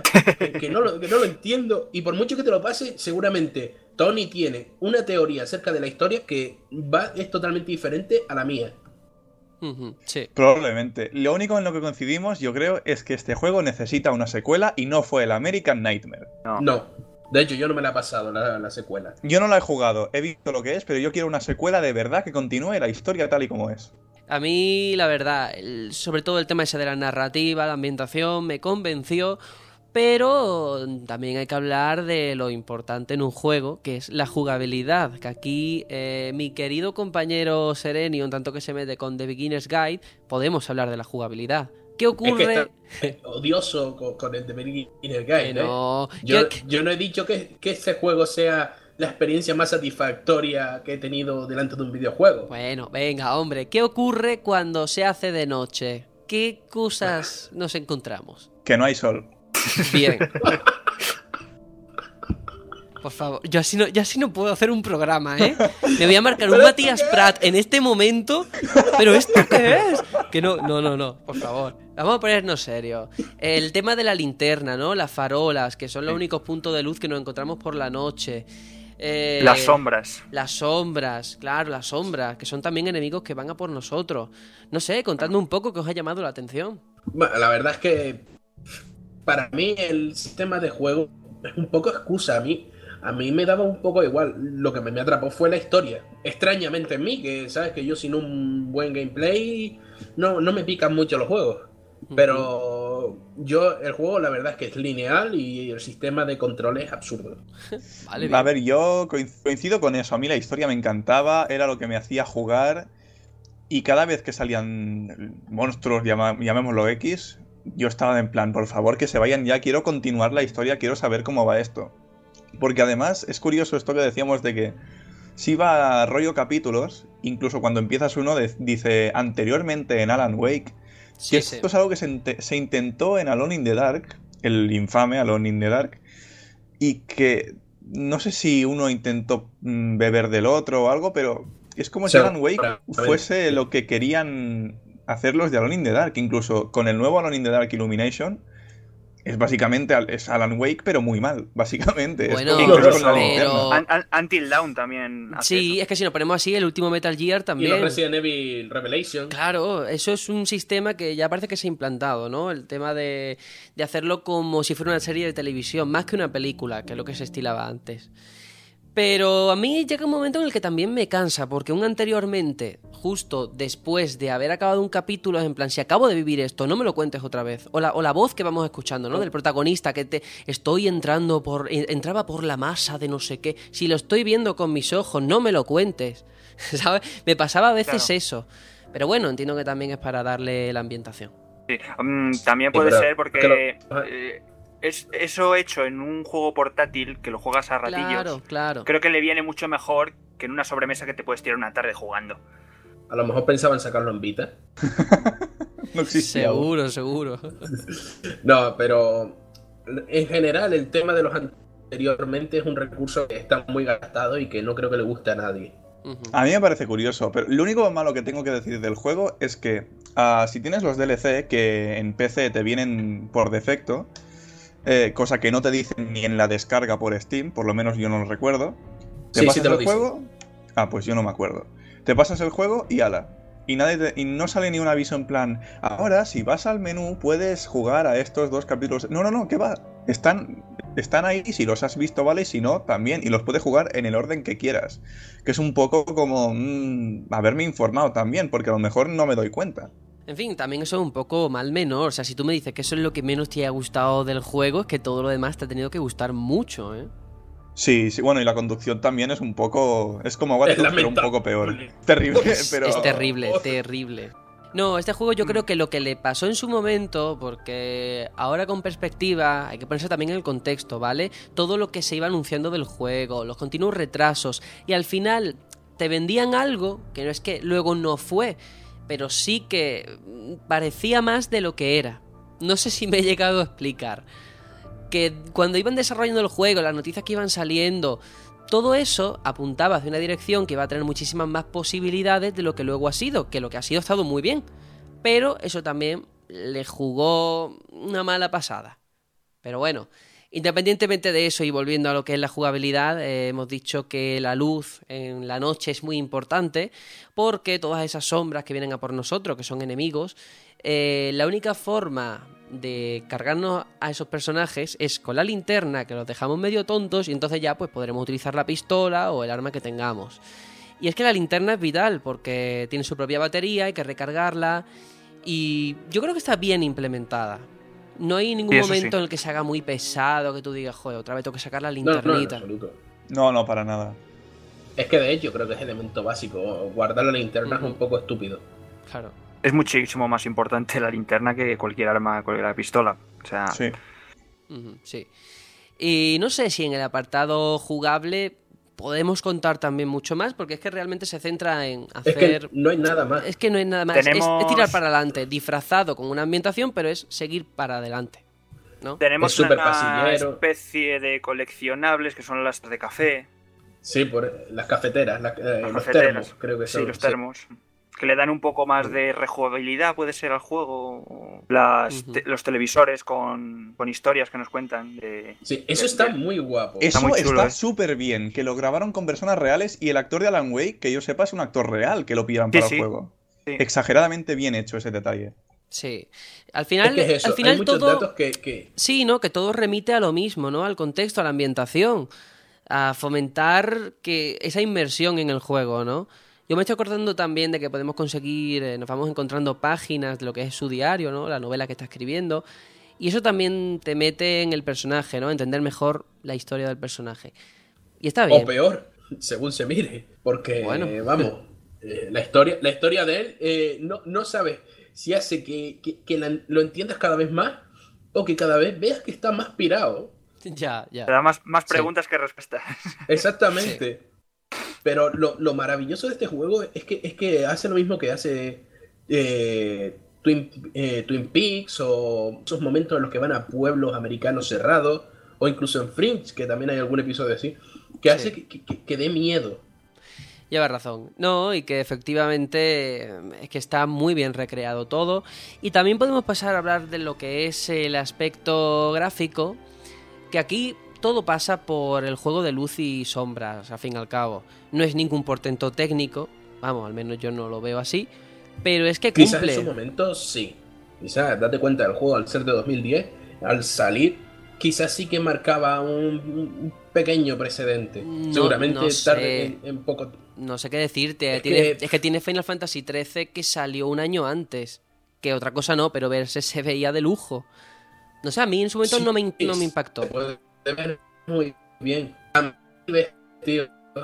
Bueno, mientras intentamos arreglar tu conexión, a ver si puedes conseguir que te vaya mejor, porque te escuchamos entrecortado. No sé, el resto cómo lo habéis... Bueno, para empezar, si habéis jugado en 360 o habéis jugado en PC, que es fundamental saber eso. Ah, yo en 360. Pues mira, yo os comento. Yo pensaba que este juego había salido en exclusiva para 360. Sí. Pero gracias a vosotros descubrí que había sido lanzado para PC, entonces pude jugarlo en PC, porque tenía muchas ganas de jugarlo.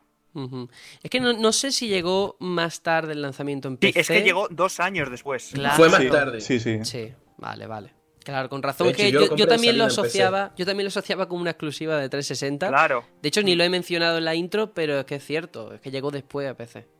Sí, de hecho, creo que el American Nightmare fue exclusiva de Xbox Live Arcade. Pero es que en PC se ve muy bien, de verdad. Es... muy bonito.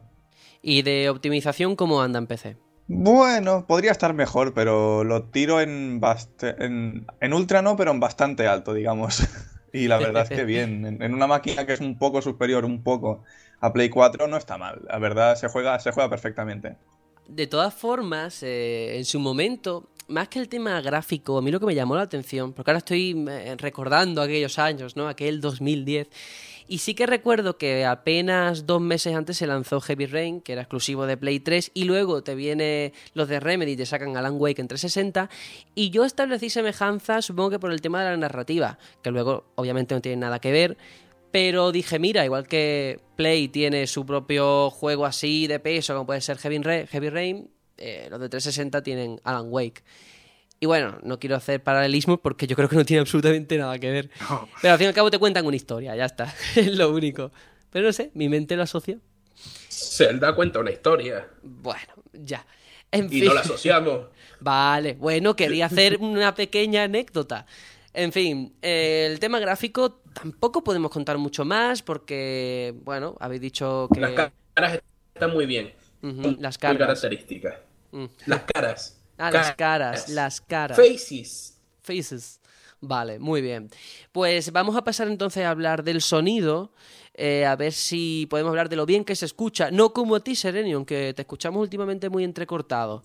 Joder, yo no sé qué estará robando wifi en medio del campo, tío. Bueno, no pasa nada. Es que es muy incómodo hablar con una persona que se corta cada 2 segundos. Pero en cuanto a lo que es el sonido de Alan Wake, el doblaje es sublime. No sé si estaréis de acuerdo conmigo. Sí, es perfecto. Ahí... Pero en todos los aspectos, tanto en música, doblaje, todo. Los sonidos del campo, cuando vas por el bosque, todo está muy logrado. Uh-huh. A mí me encantó en ese aspecto. En todos casi, realmente, pero es que en ese está muy, muy bien. Incluso recuerdo que hay un momento en el juego en el que estás en un sitio y empieza a sonar música rockera. ¿Puede ser? Sí, cuando vas a la casa de los abuelos rockeros. Uh-huh. Está súper bien. Con los petardos ahí, todo bueno. Ese momento brutal. Es muy loco. Sí. En general, la verdad es que cumple, es que no podemos decir otra cosa. Al final, yo creo que la mejor descripción para el que nos esté escuchando y no haya jugado, porque a lo mejor estamos diciendo cosas dispersas y no se entera. Yo creo que es algo así como un thriller, ¿no? Una aventura así de suspense. Sí. Es que tampoco es de terror. A mí sí que a veces me asustaba, pero porque yo me asusto con nada, pero tampoco creo que sea tanto de miedo, sino lo que sugiere. O sea, el terror psicológico, más por ahí. Yo, a ver, en la caja pone thriller de acción psicológico y creo que es la mejor descripción que se le puede dar. Sí. Terror realmente no lo hay, te hace pensar y hay momentos de tensión, hay momentos, sí, terroríficos, pero no es un miedo, digamos, fácil, barato, de susto en 2 segundos, no, es... Te hace pensar y lo que te hace pensar es lo que te da ese miedo, quizás. Uh-huh, sí. Serenium ahora mismo está reiniciando su conexión, pero ahora cuando vuelva, si no me lo recordáis vosotros, una frase categórica que dijo, porque aquí hemos puesto un tema en alguna ocasión, en algún programa de Alan Wake como interludio musical, y dijo que era, yo qué sé, como el mejor juego que habían sacado de no sé qué, a ver si mantiene eso ahora cuando venga. Pero a vosotros, así a modo de conclusiones finales, para no extendernos tampoco demasiado, ¿qué os pareció? ¿Creéis que es un buen referente? Bueno, también hay que decir que Remedy no ha hecho muchos juegos con el que poder comparar, ¿no? Tienen los Max Payne, claro, y poquito más, o sea, yo creo que es su mejor obra, pero porque no tiene otra. ¿Cómo lo veis? Sí, es lo que hablábamos antes por chat interno, que sí, es su mejor obra, obviamente, pero es que tampoco tiene mucho bagaje, por así decirlo, ¿no? Confiamos en que a ver Quantum Break lo que nos espera, y también soñamos con un Alan Wake 2. Uh-huh. Yo, y tanto que se todo sueña con un Alan Wake 2. Uf, yo quiero un Alan Wake 2. También esperemos que no jodan la historia. Ya veremos. Bueno, Serenium. Sí, puede... Es que no hay manera. De este juego. Escúchame, va muy mal el internet. No sigas hablando, por favor. No sigas hablando porque si no, no llegamos a ningún punto. Mientras intentamos que te vaya bien el ping en estos minutos finales, lo que podemos hacer es cualquier cosa, dila por el chat y yo hago aquí de portavoz de Serenium, me meto en tu piel y lo intento contar. En fin, Tony, en cuanto a las conclusiones finales, ¿a ti qué te parece este Alan Wake? Me parece, Alan, bueno, en primer lugar me parece que Serenium se ha convertido en un robot. Sí. En segundo lugar, Alan Wake me parece una obra maestra, quizás no, pero lo mejor que hay en cuanto a thrillers jugables, probablemente sí. No he jugado a muchos Y viendo lo que hicieron con Alone in the Dark, no hay ganas de jugar a ciertos. Pero madre mía, o sea... Alan Wake, es que claro, yo lo pillé con miedo. Lo pillé de oferta, la edición especial, porque estaban de liquidación. Y madre mía, o sea, es eso de... Es que quizás me da miedo, quizás no lo juego tal... Nada, nada de eso, o sea, me encantó. Es... No diría un 10, pero...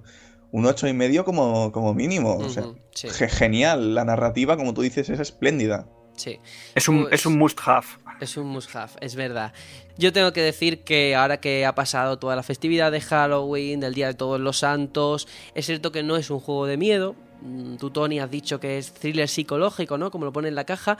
Pues sí, pues es verdad. Efectivamente. Sí, y además yo creo que es un juego que incluso, aunque no seas fan de los juegos de miedo, como hemos dicho, no hace falta, con que te interese un poquito, buscar una trama interesante, con intrigas y con cosas que no sabes cómo va a avanzar, con suspense, te va a cautivar, simplemente. Pues visto esto, ahora yo creo que sí que podemos pasar a... Bueno, antes un comentario que ha puesto Serenium, ya que está medio muerto. Bueno, tosido. Dice, para mí es lo mejor de Remedy el juego este, porque, en fin, que está muy por encima de sus otras mierdas. Sí, Serenium, efectivamente, con lo que había sacado antes... Con no, por favor. No. Bueno, vamos a dejar el robot de Serenium. Si queréis oír a Serenium con total conexión, pagar el DLC correspondiente. Pase de temporada 50 euros, sí. Battlefront. Ay, Dios mío. Bueno, vamos a pasar a una microsección final. Un viejo conocido, que a ver si ahora cuando metamos la musiquita de introducción os suena. Vamos a escuchar, a ver qué tal.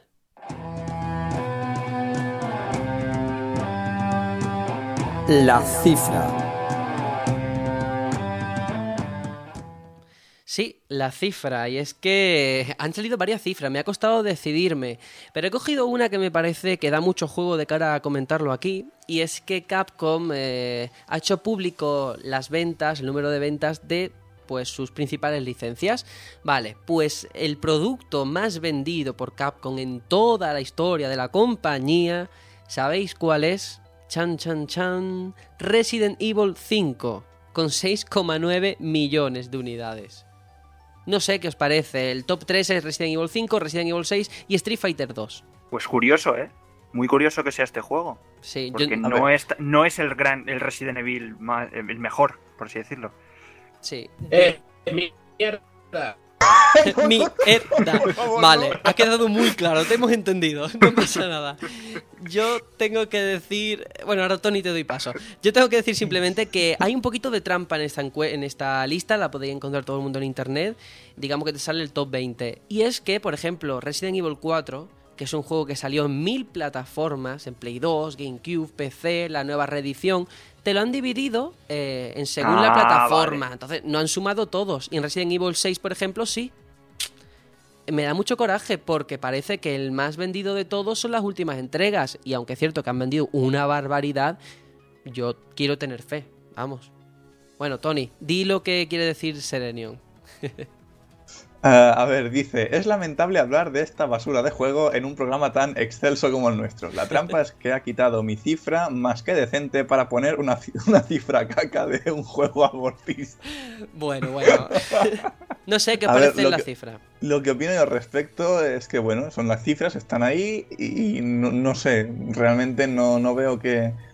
refleje quizás la calidad de cada juego, pero sí el auge que hubo en la generación pasada, que hubo muchísimas ventas, pero no sé, a ver, me parece curioso que por ejemplo Street Fighter 2 esté en tercer puesto y no sé, a veces pienso que podría estar más alto porque fue Street Fighter 2, pero a veces pienso que podría estar más...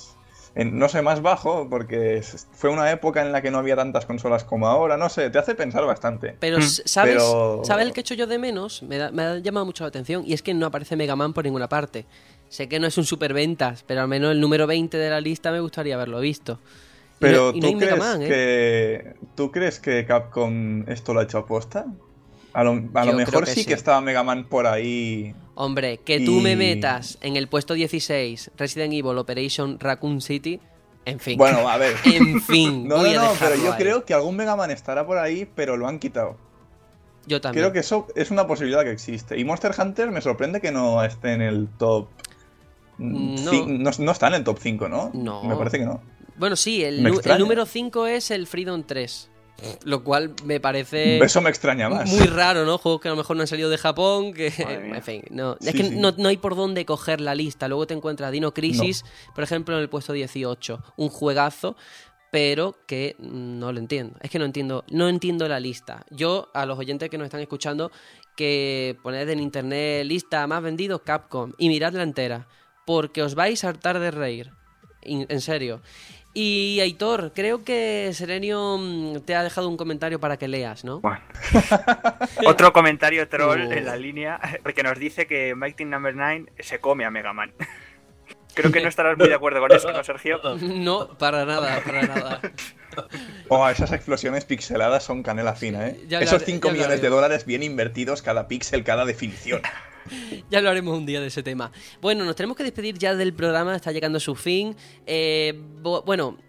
Comentarios finales, Tony, ¿qué te ha parecido el programa de hoy con todos estos altibajos de internet y todo? Pues no es lo más extraño que he visto hoy. Hoy he visto algo en el Salón del Manga que creí que nunca vería. Los de una tienda de segunda mano tenían una copia de Sonic Boom, ayer estaba y hoy no estaba. Ahí lo dejo. ¿Alguien la ha comprado? ¿Tengo un alma gemela o soy sonámbulo? Madre mía, pues si nos está escuchando esa persona, si está escuchando este programa, que nos lo diga, que le damos un puesto especial en el batallón, de verdad. En fin, Aitor, venga, terminamos. Pues nada, este podcast ha sido la experiencia más enriquecedora que he vivido en los últimos años. ¡Hala, otro! Joder. No, solamente tengo que decir una frase. Please, stand by. Vale, me convence. A ver, vamos a cruzar los dedos a ver si podemos invocar a Serenium. Habla, robot, habla. Con el pin super alto. Mira, lo siento, es que no te puedes despedir así porque es que la gente se va a quedar con un mal sabor de boca. Así que mucho me temo que lo que quieras decir lo dejas para el próximo programa. Y ya está, yo creo que ha quedado un programa medianamente decente. Sí que me gustaría decir una cosita, así rápidamente. Mencionar a los que durante estas 2 semanas nos han mandado mensajes. Y es Jan80, por ejemplo, que nos ha preguntado por qué históricamente las compañías que se hacen con grandes franquicias, como Star Wars, por ejemplo DICE, nunca o casi nunca acaban de hacer el juego redondo, teniendo toda esa materia prima necesaria para ello. Buena pregunta. Depende, porque también tenemos el caso de Sega con Alien Isolation, que me parece una maravilla de juego. Sí, yo creo... Pero Alien Isolation es un poco una respuesta a Colonial Marines también, ¿eh? Ya, yo quiero creer que hay algo, no de conspiración, pero sí en plan, si te saco el juego perfecto, ¿qué te saco después? ¿Sabes? ¿Por qué te vas a comprar otro juego de Star Wars si este ya es perfecto? Pues mayoras más. Yo, sinceramente, creo que es más del tema de ven la oportunidad, compran la franquicia y luego no saben aprovecharla bien. Porque no son del sector de los videojuegos, son de otro. ¡Afloja, Iker! ¡Afloja! Bueno, yo creo que ha quedado respondida la pregunta. Ya nos extenderemos más. Es más, te lo he dicho por privado, lo digo aquí también públicamente. Un día te invitamos al programa y el resto de oyentes. Podemos hacer un programa especial oyentes que se sumen aquí con el robot Serenium y compañía. Claro. A ver qué sale. Me parece perfecto. Me gustaría saludar también a Alberto y al resto de personas que forman el podcast En Mala Compañía, porque no sabíamos que nos escuchaban y ha sido como una cosa, yo qué sé, mística y maravillosa, ¿sabes? Cuando dos personas que no se conocen se escuchaban de antes. Muy bonito todo. Así que nada, un placer, ya nos escuchábamos de antes, muy fan de esos especiales. Lo sigo desde su primera temporada. Sí, y los especiales que se marcan, bueno... Pepinazos, los recomendamos desde aquí. Más efectivo.